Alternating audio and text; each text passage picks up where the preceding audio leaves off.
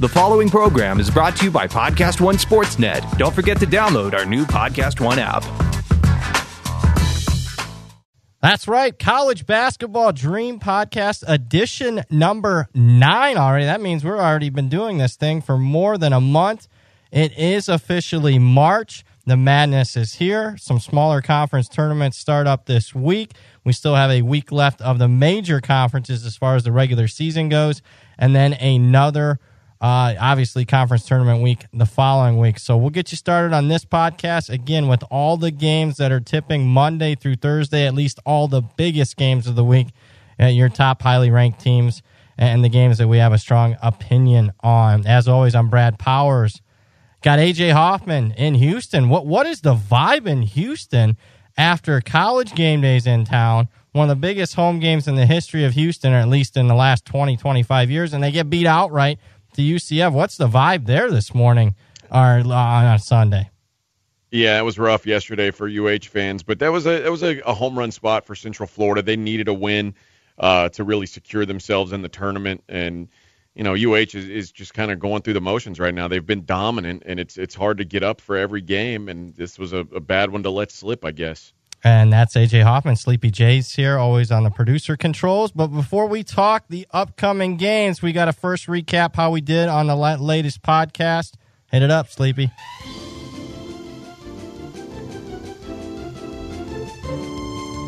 Hi, I'm Brad Powers. Uh, best bet, little complicated. I think some of you pushed, most of you lost. I had Kansas State. Uh, I'll count the most of you lost that one. So best bet record now falls to five and three. Sleepy, I think my be- uh, my best my bets, my dinner bets with you guys. Uh, I think I went two and one. I had Tennessee and Utah State and lost. You did well with uh, your your Michigan bet over me. I had Maryland. AJ Hoffman, how'd you do this past week? Uh, my third straight bet best bet loss drops me to three and five on my best bets. Not a good thing.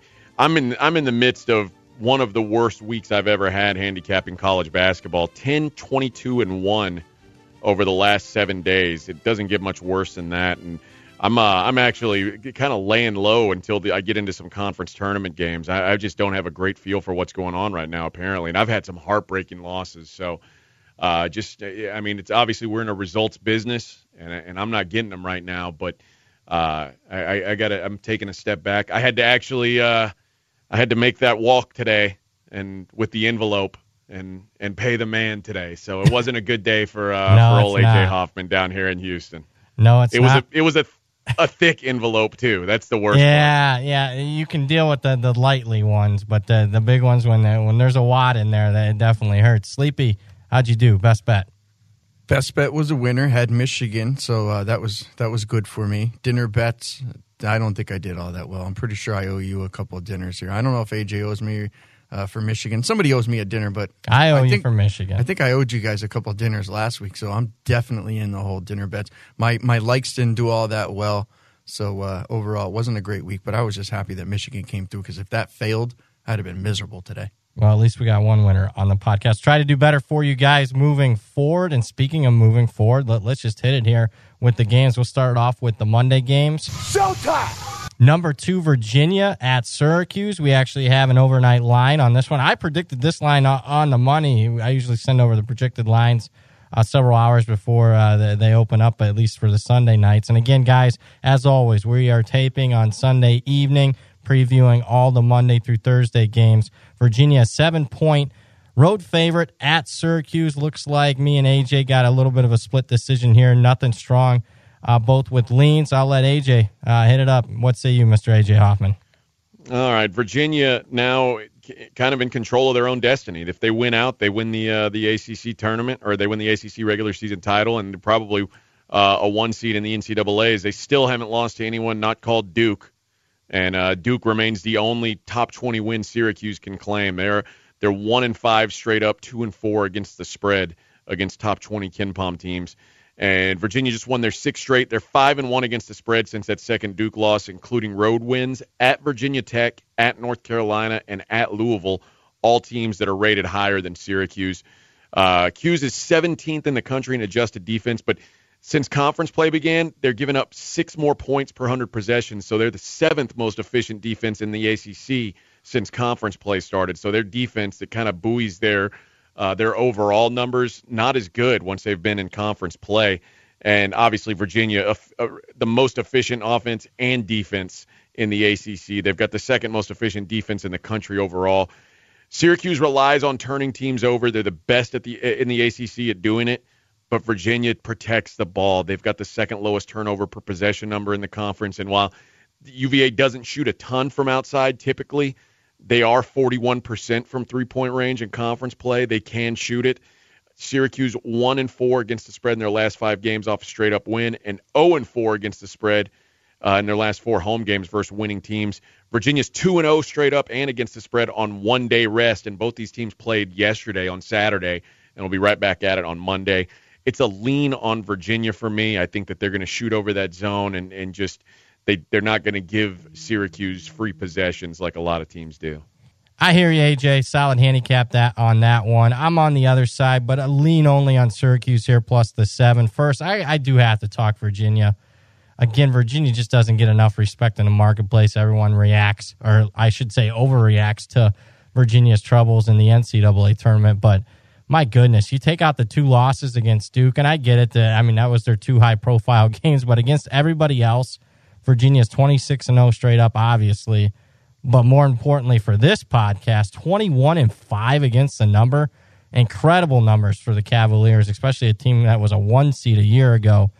Here's why I'm leaning more towards the Syracuse side. I mean, it should be an emotional game for them to return five starters from last year. They've been very good on senior day the last 15 years. They're 12 and 3 straight up and against the spread. AJ mentioned that Virginia has performed well already this year, only having one day's rest and traveling. North Carolina being a, a big win for them in that role. But typically, I think long term, it's obviously a, a disadvantage, in my opinion, if you're the road team on one day's rest. Just a lean for me on Syracuse plus the seven. Uh, again, AJ's a lean on Virginia minus the seven. Any closing thoughts on this one? I, I didn't have a really particularly strong handicap here. No, I, I mostly I, I, lean with Virginia because I don't want to bet against them right now. I mean, that team is just uh, on a different level, and they went out in a game, uh, uh, you know, yesterday that you would have you would have understood had they slept walk through a Pitt game and they beat them by 24 points. The game before that, you'd understand if they slept walk through a game against Georgia Tech. No, beat them by 30 points. I mean, they're just they're laying the the wood to teams right now, and and not, I mean, literally every team besides Duke. I mean, they are they are just going out and smashing teams by by double digits night in and night out. And I, I just don't know if Syracuse is the kind of team that I can see slowing them down. So it's just I, I don't want to lay that number, but I definitely don't want to get in the way of that train. Yeah, uh, and, and, I again I think it's going to come down to the three point shooting. I mean, Virginia's number one in the country in three point shooting defense, and then the question is, uh, can Virginia, you know, shoot over the zone over the top? Because Virginia, I mean, Syracuse on the other end is pretty good when it comes to three point shooting defense. Again, recapping it, lean on Virginia for AJ, lean Syracuse for Brad Powers, overnight line seven. Moving along, other big Monday game, Texas at number 11, Texas Tech. Do have an overnight line on this one. Right now, Texas Tech around an eight and a half point home favorite. Wow, we're starting off strong here. All right, Sleepy. Best bet on this one. Who you on? I'm going to go ahead. I'm going to take Texas Tech minus the eight and a half for my best bet. No music needed here, guys. Texas Tech, they have an elite defense as they rank number three overall. This team is just so hard to score points on when they play at home. Tech right now sitting on like the two three line. I think that Michigan State loss might have them focused. Maybe they think they can get that two seed. I personally think they can. I think this is a game, if they pull this win out here, uh, that they'll probably be stuck in that spot there. Big rivalry game, obviously. Motivation shouldn't be an issue here for the Red Raiders, Texas Tech. I think they have a big advantage inside. They lost the rebound battle last time these teams played. I think they win the rebound battle here. Far better at block shots. Obviously, this team ranks somewhere around like 26th in the nation. Last home game, I think that helps their motivation here. Also, Kerwin Roach, Texas guard. He probably is going to be out there. Talk about he may come back maybe for the Big 12 tournament, but I'm not certain he's going to play here. If he doesn't, that will obviously be hurtful. I really think I get the better team. I get the motivation, the final regular home season game. I get the better team with the better stats here, all in my favor. I really like Texas Tech here. I think they blow the Longhorns out. Texas Tech, my best bet, minus the eight and a half. Uh, you're going to get disagreement from both AJ and myself. I'll let AJ lead it off. Nothing strong, but both AJ and myself lean on the dog here. Why are you leaning with the horns, AJ? Yeah, it's a. I mean, Sleepy's got a good cap, and, and Texas Tech is obviously the, the better team. That that part is not in question, in my opinion. But Texas got that much needed win over Iowa State. Now, I guess before I get into this, would you say Texas is safely in now mm. with that hmm. win over Iowa State? Uh, I don't know. I, they can't lose out. I mean, they're only what sixteen and thirteen. I mean, eh, they lose their next three games. I mean, that put them five hundred. I mean, I'm counting the conference tournament. I still think they need a win or two. Uh, honestly, they, their offense looks better without Kerwin Roach. It has. Uh, yeah. I mean, the, the, the, guys the guys that they've had filling in, Jase Febres, and uh, I mean, these guys are are really stepping up. Febres hit eight three pointers in that game uh, yesterday. They, that team looks more efficient offensively. They shot the ball well yesterday. 60% from three, 55% from the field. This is they've Texas has almost all year long been the worst three point shooting team in the in the uh, Big 12.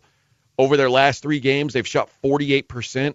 They've jumped three spots. So they're no longer the the bottom of the barrel of the Big 12 shooting. They're just shooting really well and kind of playing, you know, better without Kerwin Roach. They've covered eight of their last nine, six and two against the spread on the road in conference. Tech's been covering lately too. They they've beat the spread seven of the last nine. They've won their last five home games, and this is why it's a lean by an average of 21 and a half points per game, and that includes the close call against Oklahoma State that was just sort of out of nowhere so still counting that that four point win, they're still averaging a 21 and a half point per game win in their last five home games. They're still in a tie for first in the Big 12. They've got the tougher schedule down the stretch between them and Kansas State. Uh, Texas's worst loss in conference play though has been by seven points. They're five and one against the spread as a road dog. They hang around with these conference opponents, and uh, eight and a half is a pretty big number. It's, I, I don't think I'm going to uh, I don't think I'm going to fade Texas Tech here, but I, I, lean towards Texas.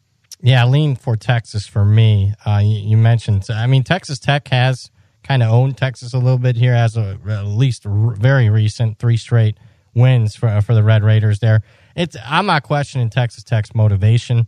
Obviously, uh, they're at the t- tied at the top the standings with Kansas State, so there's no doubt, in my opinion, they're going to be motivated. They looked really good on the road against TCU. A lot of people, uh, the market was against them on Saturday, and Texas Tech came through with a double digit win there. I, I just, I'd rather take the points here. Uh, AJ mentioned it. Texas, it's tough getting margin on this team. They've covered eight of their last nine games. In the dog role the last couple years, they're 15 and 5 against the spread. The worry I have, and and if Sleepy ends up winning, I you know I worry Texas Tech. I mean, it's a team already down one player, a key player in Roach one day rest, traveling. That would be a concern of mine. So a lean on Texas for me plus eight and a half. Lean AJ Hoffman, Texas plus eight and a half. Sleepy, any uh, rebuke there?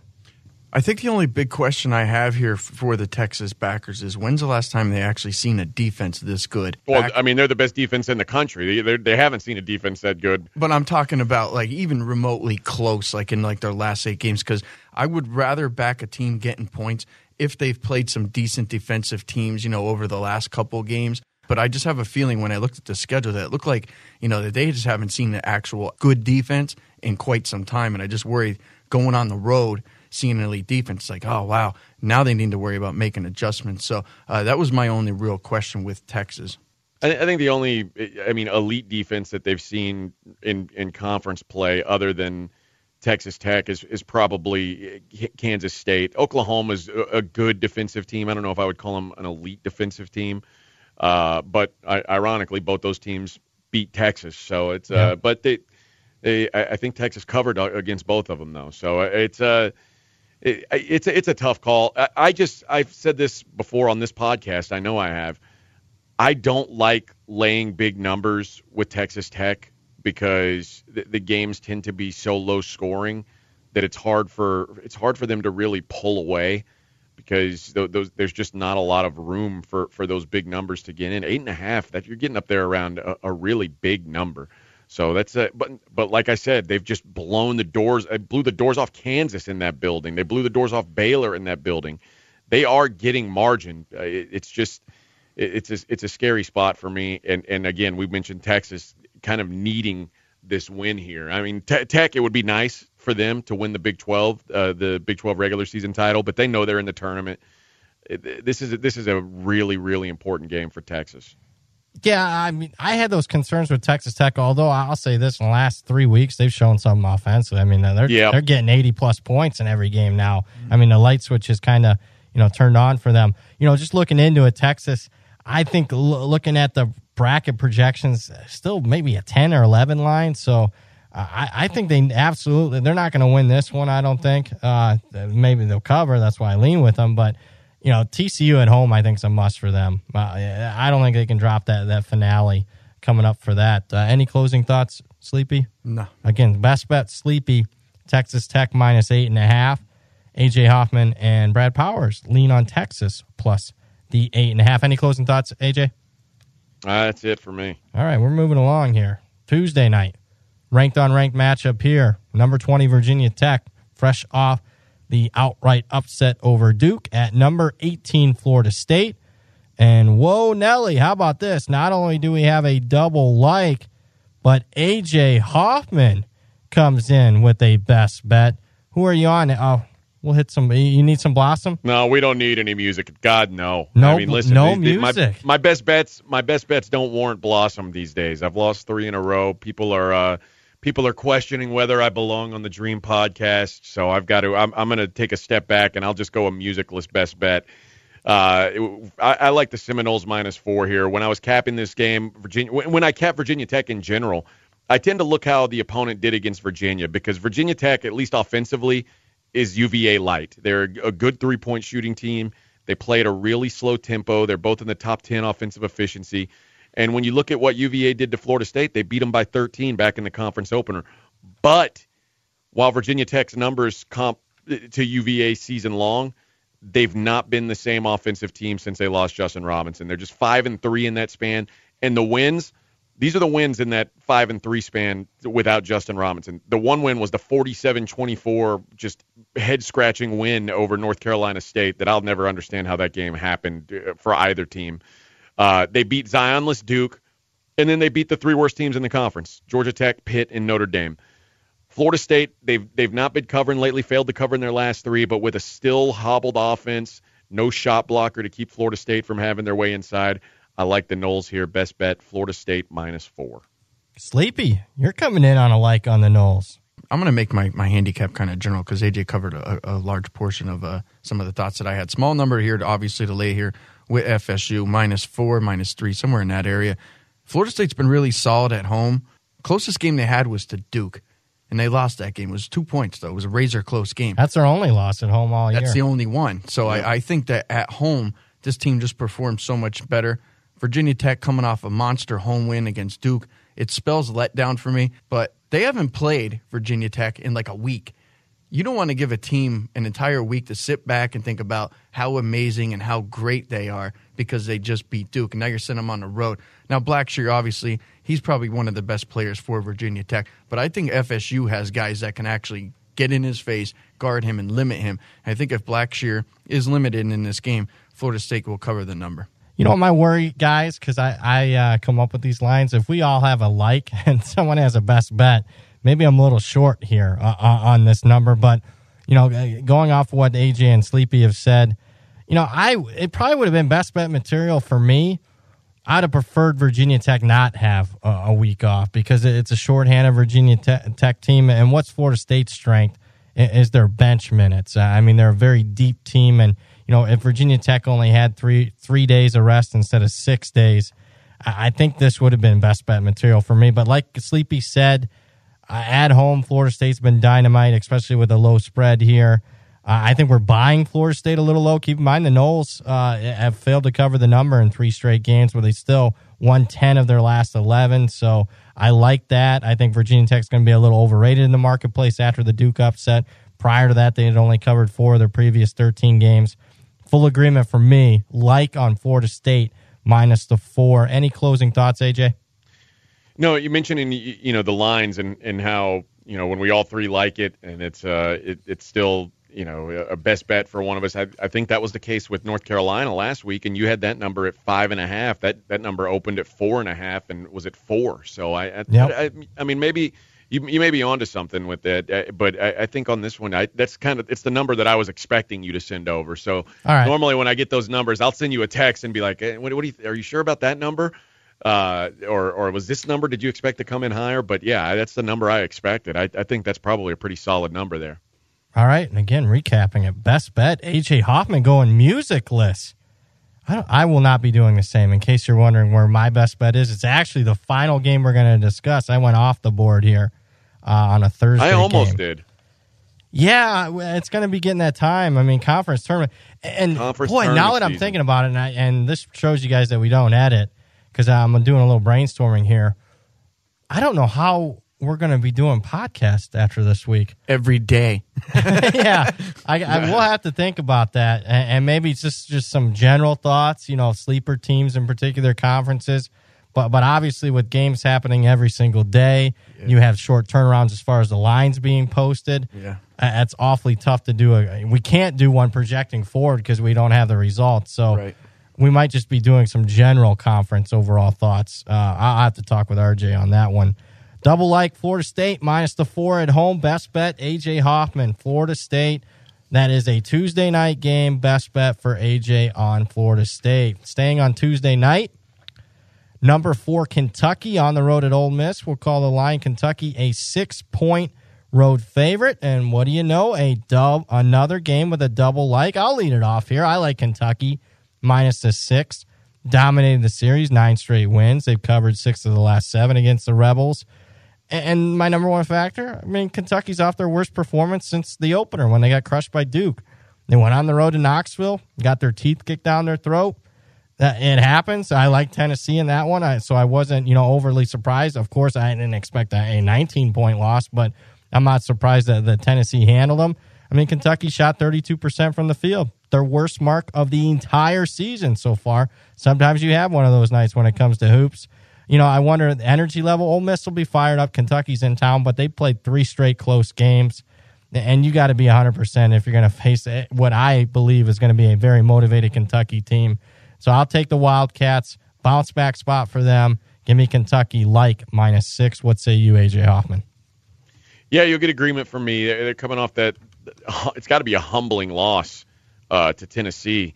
But Ole Miss, I mean, you talk about heartbreak. Their their last two games, the final seconds to Tennessee, and their fans throw all the the crap on the court, throwing things at the Tennessee players, and then another loss in the final seconds at Arkansas. I think Arkansas went ahead in that game with like four seconds left. Uh, you got to wonder how much energy that's drained out of Ole Miss. And they've Ole Miss has had sort of a media circus around them lately with the players kneeling. It's just, they're getting a lot more attention and they're playing these tough games. It just seems like that's the kind of stuff that will take a toll on a team. Uh, it- Kentucky's won nine straight in this matchup. Only two of those nine games were by single digits. Uh, Kentucky is, is they're back in a dogfight for seeding now. I mean, we- we would have said you know a week ago that they were a lock one seed, and now that's not the case anymore. They're going to want to impress coming off that blowout loss. They've got too much size and physicality for Ole Miss. I like Kentucky minus the six here. Sleepy, you don't have opinion on this one? No, nothing. Fair, fair enough. Again, I don't have much more to add to that. I, I agree with AJ as far as you know. Kentucky, I thought was you know heading towards that number one seed. The fact they lost by 19, I mean, they got some work to do. North Carolina continues to win, but unfortunately for AJ, not cover against Clemson. Ooh, that, that hurt. Uh, sorry to bring that up. That, that was bad of me. Uh, yeah, obviously got you know Michigan State losing probably helps Kentucky's uh, clause, but if Sparty beats Michigan and sweeps them, then Michigan State's right in there for a mix. So I agree. There's still work to be done for Kentucky, and you know maybe if you know whoever if they meet up in the SEC tournament, the, the winner of maybe the the third meeting between Tennessee and Kentucky will possibly decide who, who's that number one seed. Uh, no, no. Again, I think that's a pretty straightforward handicap. Anytime you can take a team like Kentucky off a really bad performance, a program like that, I mean, just the expectation is they're going to bounce back. So uh, I think that's a pretty straightforward one. Again, a double like on Kentucky minus six on Tuesday night from AJ and myself. And, you know, Sleepy handed me a note coming up in a few games. We're taking a customer request on Sleepy. You do a lot of totals. So we'll have a little uh, Mountain West game total that you're looking at for the upcoming week. Again, that'll be a couple games from now. Moving along on Tuesday night, another SEC game. Mississippi State at the team who just crushed Kentucky. Number seven, Tennessee. We'll call the Vols right around an eight point favorite. And what do you know? Wow, we're starting to sound like a broken record here. Uh, another double like. AJ Hoffman. Who do you like in this one? I, I like Mississippi State. Tennessee uh, coming off a blowout win over Kentucky. That that broke a run of five straight losses against the spread. Mississippi State's five and one against the spread in their last six, including uh, that loss to Auburn. They covered that one as well. Uh, they were down 19 with under six minutes to go, but they they had a big run by their guards. Uh, Quinndary Weatherspoon and, and Tyson Carter got them all the way back into that game. And what that showed me is that that team still they're still fighting. They, they that's that team is not quitting on anything yet and they're still a top 53 point shooting team, which is that's a weakness for Tennessee def- defensively. And on the other end, the Bulldogs they they've got to lean on physicality. Uh, Reggie Perry and Abdul Ado, they, they're the big men down there. They're they're big enough and physical enough to limit Grant Williams. I think the underdog in this matchup, 12 and four against the spread over the last 16 meetings. Uh, they're in a deadlock. The Bulldogs are for a, a double bye in the SEC tournament right now with Auburn. Tennessee goes to Auburn next. So I, I, expect we get max effort out of the Bulldogs here, who I think are maybe the most underrated team in the SEC. It's a team that we haven't talked about much on here, but no, we haven't. I think that's a pretty good team, and that they're they're a well coached bunch, and they've got some nice players. Weatherspoon in particular is uh, is really impressive, and that dude can run it up when he needs to. Yeah, this will be an interesting spot for Tennessee. Uh, home run spot for them over the weekend with the revenge. Now, how do they handle expectations? Because uh, let's face it, prior to the Kentucky game, Tennessee had been handling expectations well. Five straight non covers for the Vols. Easy to get up for Kentucky at home in a big time revenge spot, but how do you perform the game after against a really decent team? And uh, I mean, obviously, kudos for Tennessee for holding Kentucky to 32% from the field, but uh, I mean, th- there's a partial randomness when it comes to to making shots in basketball. It's almost like if you have that outlier where you only hit 30% from the field, it's similar to football where you had a five turnover game and it just didn't go right for you on that particular night. So to me, that makes Tennessee a little overrated. You're right. Mississippi State doesn't get enough credit. This is a team that's clearly in the tournament, uh, probably uh, right around a seven seed type of, uh, of team. They've won five of their last six games. They're not going to be overly intimidated here. I agree. You get agreement from me. Double like on Mississippi State plus the eight. Uh, a lot of agreement for me and AJ. I don't know if that's going to be a good thing or a bad thing here. Looking at all our chips are all, all on one. It's uh, easy to hedge if we're having some disagreement here. So, man, lo- looking at Tuesday night, uh, going to be an important night for the mm-hmm. pregame podcast here, considering yeah. we have three straight double likes and a couple best bets. Oh, brother if things don't go well, we might not have a Thursday podcast. I'll have to. Yeah, we may be off the air. Yeah, right? reminder to self: maybe avoid social media uh, on Tuesday night. No, we'll, we'll take it like a, a, champ. Keep keep those comments coming. I like I like them for motivation. To be perfectly frank with you guys. Yeah, there. but don't we got to say this though? Don't let don't lump Brad in with me. I mean, i am on a bad run, but Brad's actually been really sharp nah, lately. So you know, it, it, premium picks, no. Uh, podcast i mean if you just add up every uh, because someone was just blowing i mean it was ridiculous. You acted like it, we were hitting and even our best bets you add up everyone i think it's just slightly above 50% guys I, and this is an important point because uh, you know i'll say this if things are really going bad and i'll say things when really are going good I, I think there's been a big big misperception because we had so many new listeners this past year either straight out of vegas the podcast one and everyone on those podcasts pretty much had historical historical type seasons both mm-hmm. college and the nfl what do i mean by historical? 60 plus percent seasons. Yeah and the and the gold contest obviously everything gold contest. i finished fourth in the nugget. Yeah. i hit 68% in that. That's a college and nfl combined. Guys i'll tell you 68% I could be doing this. I'm 35 years old. I could do this another 30 years, and I might not have another season where I hit 68%. And I would say the chances of that are probably less than 50% out of 30 seasons to have another year like I just had in football. So those are outliers. Keep keep in mind the whole goal here is 55%. What is 55%? That allows you to bet and do a make a living out of this. You can not necessarily retire if you don't have enough bankroll, but you can be one of those what three percent of all sports bettors that actually makes money in this. That's the goal. That's legitimate. 55% is good. It's not bad, people. So again, that's your weekly reminder on that, on those that continue to think, you know, slightly above 50% just isn't cutting it. Ooh. Ooh. And so, part of me wishes we didn't have. I mean, I love having what the success we had during football, but man, if we could have been maybe uh, just a little slightly below, it, it, might have kept the bar's been reality. set pretty high. Yeah, the bar was set a little too high, and I'll, I'll for those of you that are new, you know, AJ's getting beat up here, and I feel for him because I was in his shoes a couple years ago. I was a new guy on the block. Fez and RJ, everyone knows who they are. Uh, yeah, I think I went like I had a two and ten run on best bets in college football. So uh, it, it happens.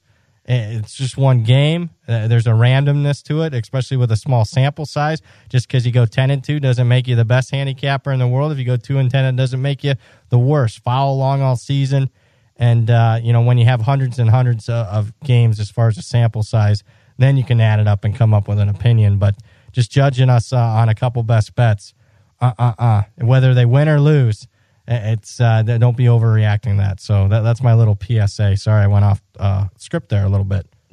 Any thoughts on that, AJ? I'm sorry.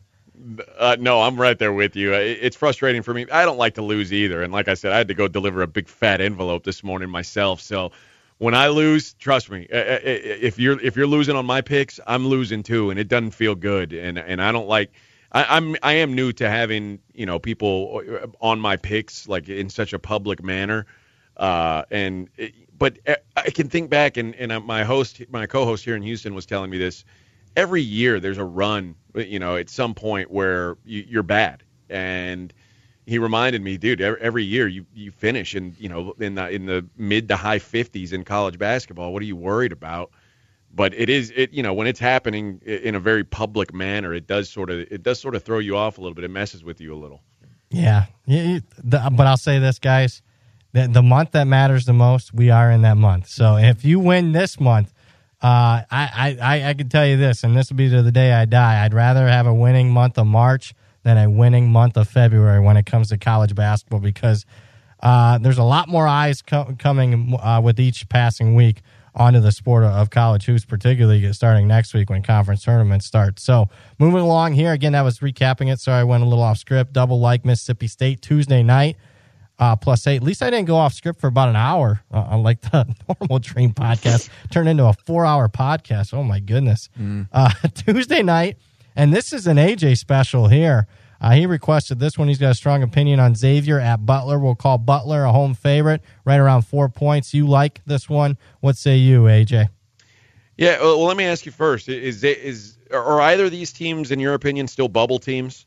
Mm, I mean, the way Xavier's playing the last two, three weeks, I mean, they can play themselves onto the bubble. But right now, no, I, I, I don't consider okay. either one right now. I, I would say it, it, neither team can afford to lose this game if they want to have any chance. And, and I agree with that. Butler may be out already, but Xavier, I mean, they're on the, a wild run. And when when that run started was when they beat me on my best bet with that with uh, Creighton when Creighton had that game locked up and, and they threw the ball into the backcourt and, and basically just gave Xavier that game. Well, since then, they've just been on a roll. Five straight straight up wins as underdogs. Uh, they're they're closing in on that bubble for sure because their their recent wins are over other bubble teams. Seton Hall and St. John's both firmly on the bubble. Xavier's beat them both. They're 13 and 5 straight up. 15 and 5 against the spread over the last uh, 10 seasons. Xavier is against Butler. They have owned this this matchup historically, and uh, it, Xavier's only four and six straight up and against the spread on the road. But three of those four wins have come in their last four games. So they they started off poor on the road. They've been good on the road lately. And Butler, they may have lost their shot at the bubble. They've only won three games in their last ten. Xavier, the first matchup, won the rebounding battle, 40 to 29. Butler outshot him 47 to 39 on or 47% to 39% on field goals, 41% to mm-hmm. 25% on three-pointers.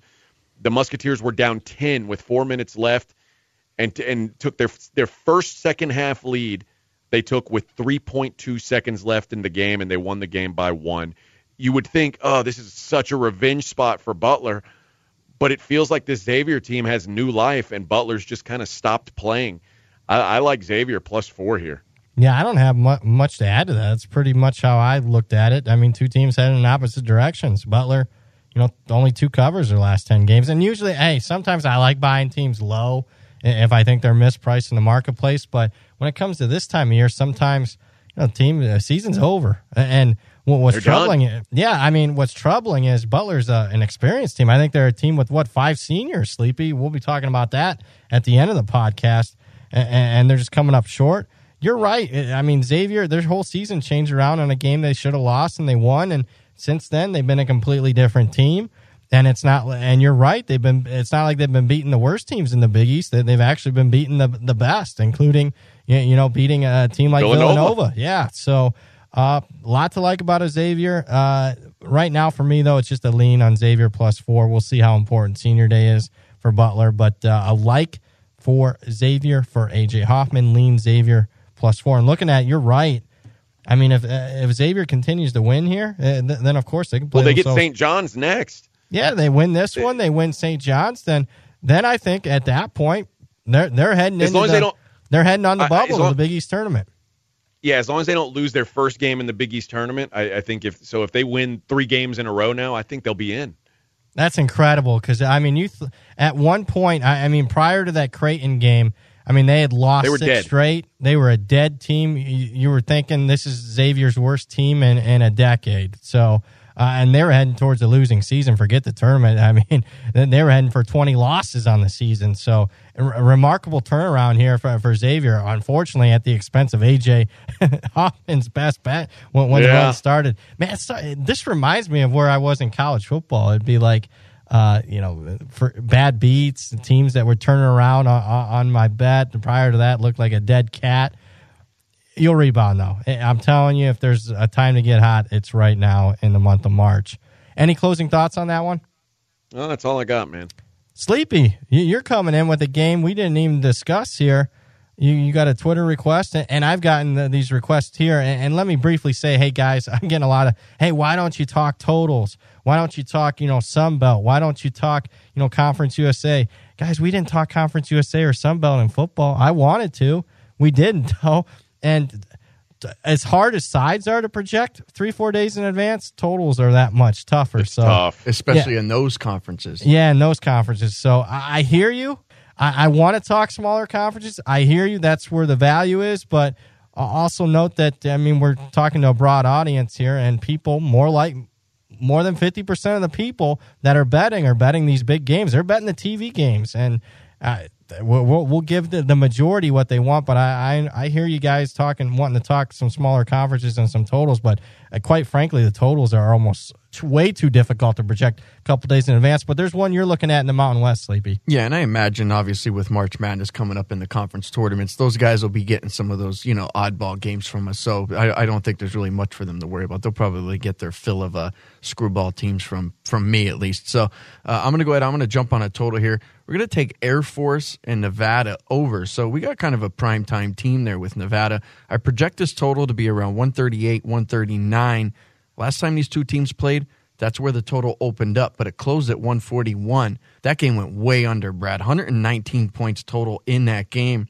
I feel both teams are looking to go ahead and go up tempo in this game. Yeah, Air Force stinks, but they routed off three straight wins. Last two games for Air Force, they ran some pace. They scored 82 and 80 points. Yeah, they played some bad teams, but a win's a win, no matter how you win. And I think that going you know, playing Nevada, why would they want to change the style of what got them wins? And that's really been running some pace. Air Force, one of the worst interior teams in the nation, and Nevada, obviously, one of the best. Uh, I think Nevada coming off a road loss here, they're going to look to rebound. I think yep. they're going to go ahead, they're going to look for some margin as well. And I expect, you know, Nevada probably be a double digit favorite in this game, maybe somewhere around 13 points. I mean, they were a 21 point home favorite when these teams first met. So uh, this game should be, you know, kind of high line. Big factor in the last game for me, though, Nevada, ice cold from downtown, just five for 27 from three point land. That is not going to happen again. Air Force number 200 in three point defense. Nevada, they rank number 15 in three point attempts. I like the fact that Air Force running pace. Nevada, they're going to be pissed. They're going to be looking for margin. Both teams here, I think, run up tempo.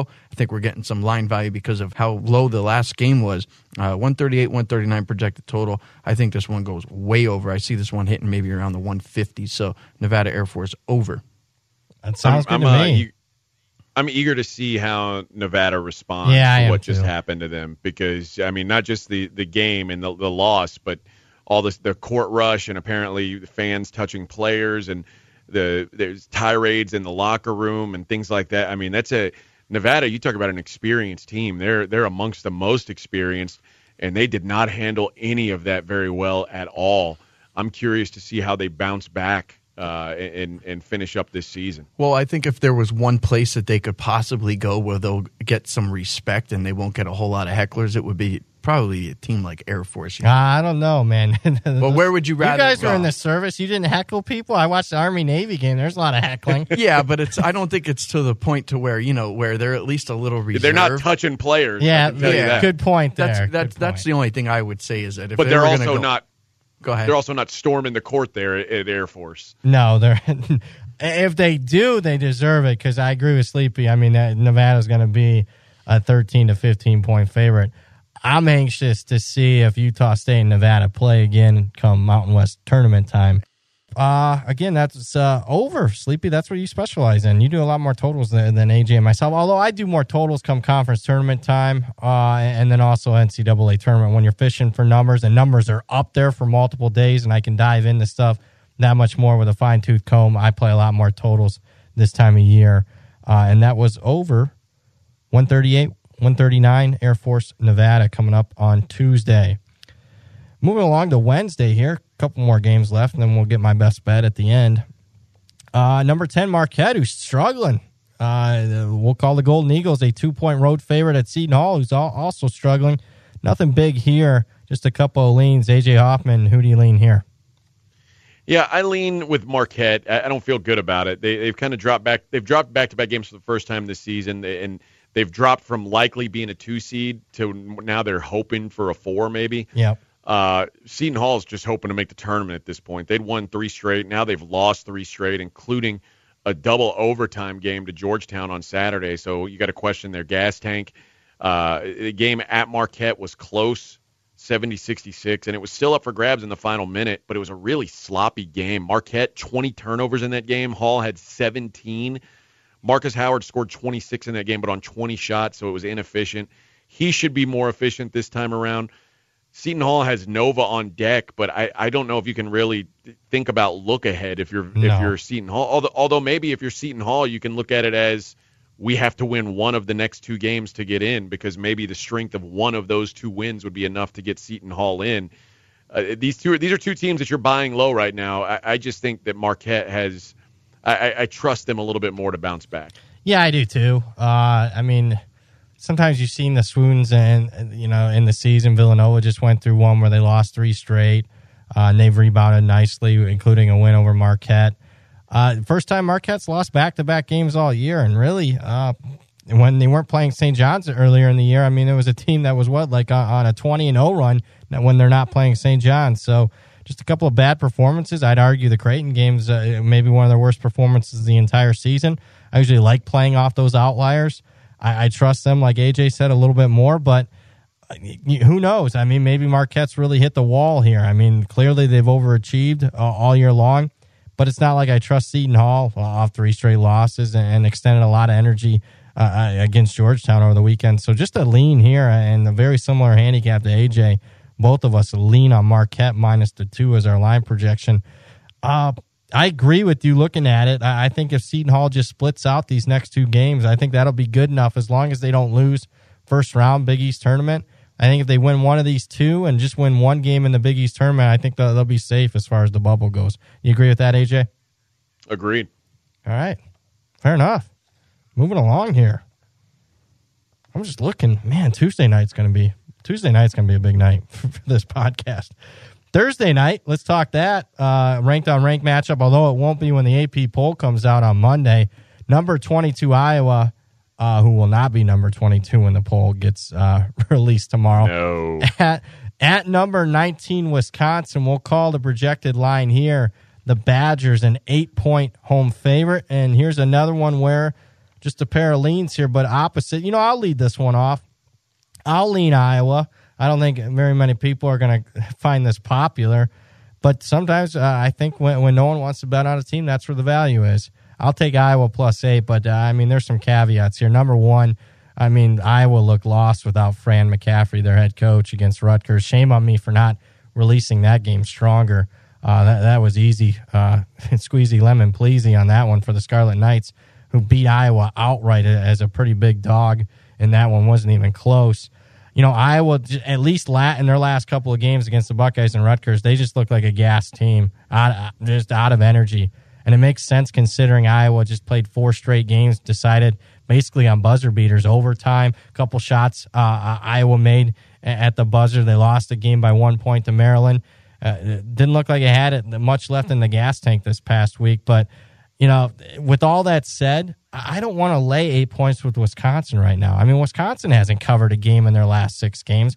Wisconsin, this is right around the the, the point spread, six, seven, eight points where – I like to look at free throw shooting, and if I'm going to back a favorite laying this kind of number, I, they got to be a good free throw shooting team. And the reality is, Wisconsin's pathetic. Are you kidding? How is this possible? Wisconsin's as a team shooting less than 65 percent from the free throw line.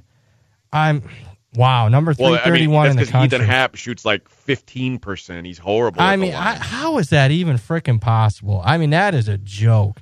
A major Division One college team shooting that. That that is just pathetic to say the least. So, uh, I mean, for me, I get it's well, we've, a- we've seen them pull Happ off the floor in close games mm. against like legitimate opponents because they couldn't afford to have him out there shooting free throws. And speaking of they, Ethan, I mean. It, Go ahead. Maybe their best player. Um, you know, your, your best player, you got to take him off the floor in key moments. Yeah, and senior night for him, so be a little emotional. Maybe they're flat a little early, but uh, we'll see. Just a lean for me because, I mean, it's tough trusting Iowa, but I certainly don't trust Wisconsin to lay this kind of number. I lean Iowa plus what we'll call the line projection plus eight. What say you, AJ? Well, it says me is it's just a lean for me too. I, I, I don't want any if if when you sent this game when you sent the games over, this is the one I I wanted to just say pass. And I know we don't. You know we can do gets, that. He gets to pass on, yeah. on the Big Ten games. I damn sure would have liked to say, I pass. I hate the Big Ten like Sleepy does. That would have been the move. But uh, I, Iowa coming off an embarrassing loss to Rutgers, and, and obviously not having their coach was a big deal. And but Wisconsin's on a 0-5 and 1 against the spread run. It, these teams played already, but it was back in November, so you can't really take much away from that. Uh, I, Iowa would love to get revenge, but I just can't imagine betting on them without that coach out there. They and they've played a lot of close games. Uh, Rutgers, that that game makes you wonder if they're just out of gas, you know. And I, if will, I don't think Wisconsin will take Happ out of a free throw game on senior night, but he is a disaster at the line it just seems like too many points. So that's that's why I don't want any part of it. But I also don't want any part of Iowa's. It's just, just a lean Wisconsin minus eight for me, and it, and it's probably my weakest lean, weakest handicap on this card. I have no idea what you're going to get out of either one of those teams. Mm, fair enough. Uh, you get agreement at least on that point. Uh, again, split decision there. Just leans. This might be one that you want to lay off on uh, a little bit, guys, and uh, maybe something in game because I'll tell you this: uh, if I if Iowa doesn't have it early, uh, I think you can take it to, to the bank that the, they're not a team that's going to come back. I think they could lay down like a dead cat without their head coach for another game here. So, I mean, if Wisconsin's looking pretty good, and by early, I mean early. I mean, first four or five minutes, sometimes you could tell if Iowa's got it or not. So, uh, maybe an in game opportunity on that one. Moving along, just a couple games left, and then we'll get to uh, just one game left, and then we'll get to my best bet, which is a Thursday game. I'm very anxious to hear uh, AJ's thoughts on this one.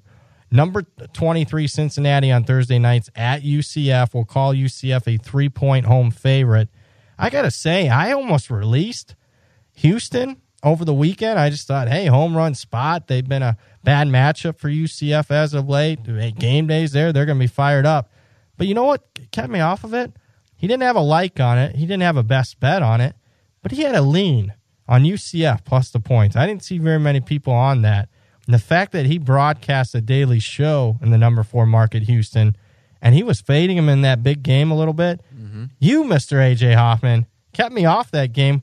Oh, I saved you What'd some money. Say? Yeah, you saved me one. Thank God you did because it wasn't a good weekend uh, uh, for Mr. Brad Powers. But uh, you know, what's your thoughts on you know UCF? Did, did that clinch a, a, bid for them? And what's your thoughts on this game? Another big game for them uh, hosting Cincinnati on Thursday.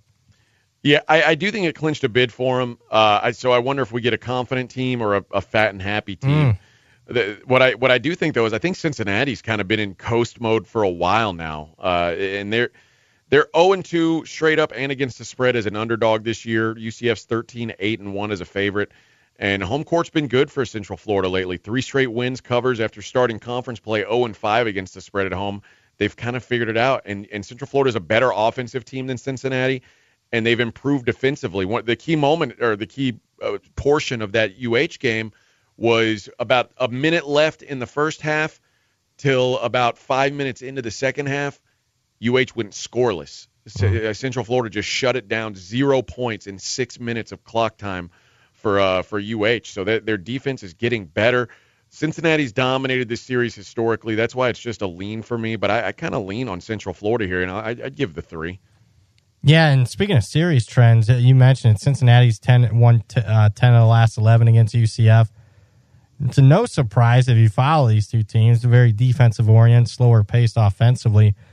The unders come in 10 of the last 11 meetings between these two teams. And that's where I might ha- have a look here. I mean, it's going to be a low total, probably, what, 125 ish, uh, upper 120s. Yeah. Sleepy, you're Mr. Total. Uh, would you agree on that one? Yeah, yep. Yeah, even that. A lot of people don't like betting unders on the lowest totals on the board, but I can tell you, uh, a lot of times it, it, can be them. profitable betting over on the highest total on the board and under on the lowest total. And I mean, they only combined for 115 in the first matchup. You're right. You mentioned Cincinnati's kind of been coasting. They've been a pretty much a big favorite in a lot of those games. I mean, I think we're buying them low. They haven't covered a number in six straight games, but they've won five of them. And obviously now Cincinnati will be getting points. Uh, and I'll sell UCF high uh, here because I mean they're making it out that was their biggest win in program history. Uh, got them to 20 wins, probably got them to, to an NCAA berth. I, will fade them in this spot. Cincinnati getting a little disrespected, but I, I don't like it uh, just because. I mean, both teams are very similar. Cincinnati's been playing a bunch of close games down the stretch here. Uh, and Cincinnati, I thought, because they're not an underdog too often, I thought, hey, maybe in the underdog role they perform well. No, they don't. I mean, last four years in the dog role, they're only four and nine against the number. So that that would have me only leaning Cincinnati here plus three. AJ Hoffman leaning UCF minus three. You got an opinion on this one, Sleepy? I haven't seen Tacko Fall like actually play a full game.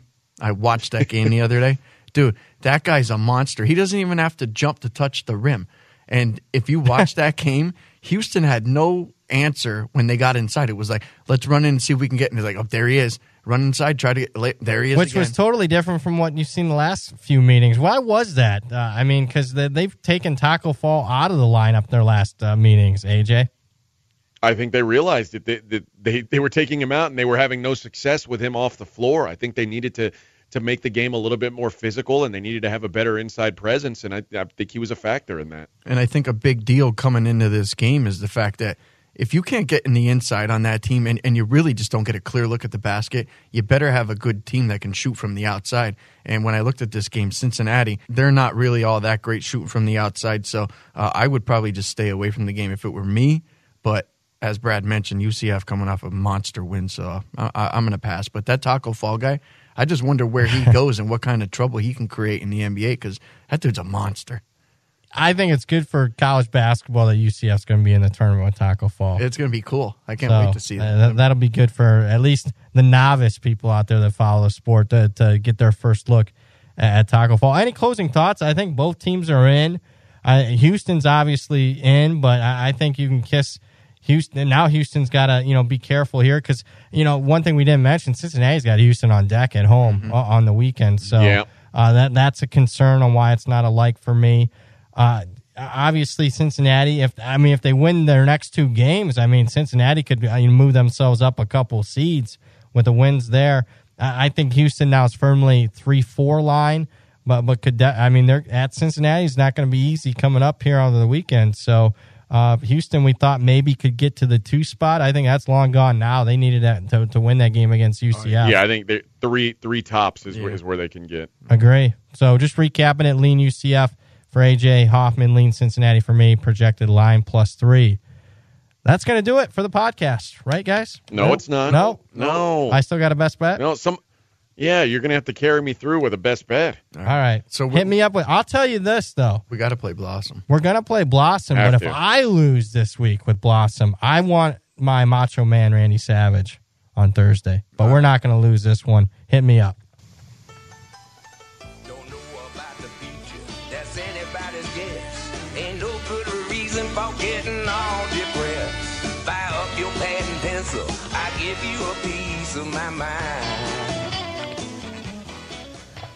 All right, here we go. Thursday night action. I went off the board for this one. I, I, I looked long and hard on the games Monday through Thursday. I'm going to go to the Pac 12. I haven't found the Pac 12 uh, a lot here as of late. I'm going to go best bet Colorado over UCLA. They're hosting the Bruins. Call it right around five. I'll take it up to seven. The Buffaloes minus five best bet. Here's what I see with UCLA. Uh, UCLA just played three straight home games. UCLA just won three straight games in a row. UCLA just won three straight coin flips in a row. Uh, and changed a couple of plays in any of those, and they could have went one and two.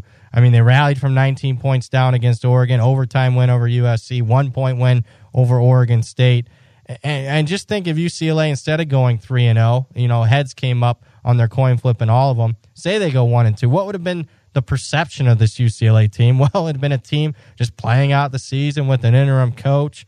It's not like they were showing anything really prior to that home stretch. So I think it'll be a different team on the road. And speaking of home away dichotomy, I mean, KenPom has Colorado, not Duke, not in front of Cameron Indoor, not Rupp Arena, Kentucky, but actually Colorado with the best home court advantage of any team out of 353 in college hoops. And Colorado's playing some of their best ball this season. I mean, outside of a road trip uh, up to Washington where they lost those two games, I mean, they've won and covered six of their last eight. So uh, the Buffaloes here, I think it's a relatively Probably cheap number. Go ahead. Probably shouldn't gloss over a loss to Washington State. That's, Yeah, that- probably that's not. a- but at that time, Washington uh, State, I think, had won. Uh, I think they were coming on a little bit. I know I shouldn't gloss. I mean, man, AJ keeping me on my heels here. I well, think. I'll say I'll say this for you. I I uh, I got beat by by Colorado at home this weekend because uh, road Utah has been pretty good. yep. And uh, I mean, it was a, a I think it was within two points of the number, but Colorado got the best of Utah there. Uh, I one of my the thing that's most interesting about this game is when it's going to be played. Thursday at uh, it's at nine o'clock Eastern time, so it's I guess it's uh, six o'clock out there for you guys. You know what time we record our podcast on Thursday is six thirty Pacific time. Oh, wow. So that game is going to be going on while we record our Thursday podcast. So I'll be a very nervous if you sense uh, a little bit of quiverness in my voice on Thursday. That'll be the reason. I'll give. I'll, I did not. I you know what? I didn't think of that. Although I'll say this, guys, I'm looking because I'm not a fan of either the Calif- uh, the LA schools, and, and both of them are making that you know road trip to, to altitude, Colorado and Utah on the final weekend. Both USC and UCLA are kind of playing out the uh, the season, in my opinion. V- both very disappointing. Uh, I, I'm going to have a few premium picks. Uh, hint, hint, wink, wink. Uh, you know, fading U- USC and UCLA uh, coming up here on Thursday and, and the weekend. So uh, Colorado for me, best bet. Buffalo's minus five on Thursday. Before we get out of here, Sleepy, you've been doing some great work here as far as the senior day. I, I think you know you brought it up. We made a bet. I'm wondering if you'd have done all the homework had we not made a bet on it. But kudos to you. You beat me. Uh, the bet uh, on the last podcast was, I think, what eight seniors. I said no way. There's not a team with eight seniors, and there was a few of them. But you actually dived deeper and looked at, at all the teams with five seniors coming up and, and all the senior days that are happening this week. Tell me a little bit more about that. Yeah, so we're gonna have a bunch of games here with upcoming senior days. We actually have a couple coming up on Tuesday, couple coming up Wednesday and Thursday, one on Friday. So we asked for some help on Twitter. Obviously, it's a lot of work, you know, to try to get all this stuff done, handicap these games. I pass this information along to you guys. I said I would I would definitely shout out some of the guys that helped us, and I'm gonna tell you guys what I'm gonna do here. We have three games on Tuesday, two on Wednesday, two on Thursday, one on Friday. I'm going to handicap each and every single game And even if those games don't have anything important as far as you know what, what the senior days are involved with here and all that, uh, I'm still going to give out a handicap. I'll put that on Twitter. I'm definitely going to put that in the pregame.com forums. Now, obviously, Twitter you can only what is it 180 characters. 280. 280. Yeah. Oh, all right. Well, maybe I can squeeze a handicap in there. But anyway, I'm still going to put that in the pregame.com forums. And uh, I'm going to tweet out the list. You guys will see it, the days, and uh, highlighted them by color. And you guys will get some solid information. And if you guys are looking for screwball teams, guess what? You got them. You got Har- uh, Hartford, Stony Brook, Long Beach. Southern Utah, there's a lot of good teams uh, that I like in, in this list here, but you guys are going to get a full handicap on each and every single game. And then when we pick up again on Thursday, we're going to go through the Saturday card. I'm going to give you guys out for helping me out. Each and every game, I'm going to handicap them all and put them on Twitter or pregame.com. So How do you follow you on Twitter? at sleepyj underscore pregame. And let me let me give out uh, a couple of the guys that were really really helpful. CV28, Victor H, Drew Christo. Uh, I have a star by his name. That guy was he was pretty pretty good. He was money and uh, Ian Covert. And if I'm missing anybody who uh, you know threw in some tidbits there and helped, seriously, thank you. And uh, you know you you're only helping me, Brad and AJ, when when I get to pass this information along. So thanks again. I want uh, a little bit of homework. I want to see how those uh, teams are doing. At least uh, you know the ones Tuesday and Wednesday to see if we're finding some trends for the weekend. All right, cool. All right, and if there's any results, you can post them and follow Sleepy on Twitter at SleepyJ underscore pregame. You can follow AJ Hoffman at AJ is the real. Any closing thoughts before I recap what, our best bets were, AJ? No, I'll be praying for us on Tuesday. Tuesday's going to be a big one. First Monday, Sleepy J's best bet, Texas Tech minus eight and a half. Tuesday, AJ Hoffman best bet, Florida State minus four. And I think on Tuesday, I'm just going back through it. Three games, three games on Tuesdays with at least a double like. That'll be a big one for us here. And then finally, best bet for me Thursday night as we're taping the the next podcast will be on Colorado minus five over UCLA on Thursday. Again, taping this on Sunday. Good luck through the course of Monday through Thursday. And we'll be back with you guys on Friday morning. Take care and have a profitable week. We'll be talking to you next time.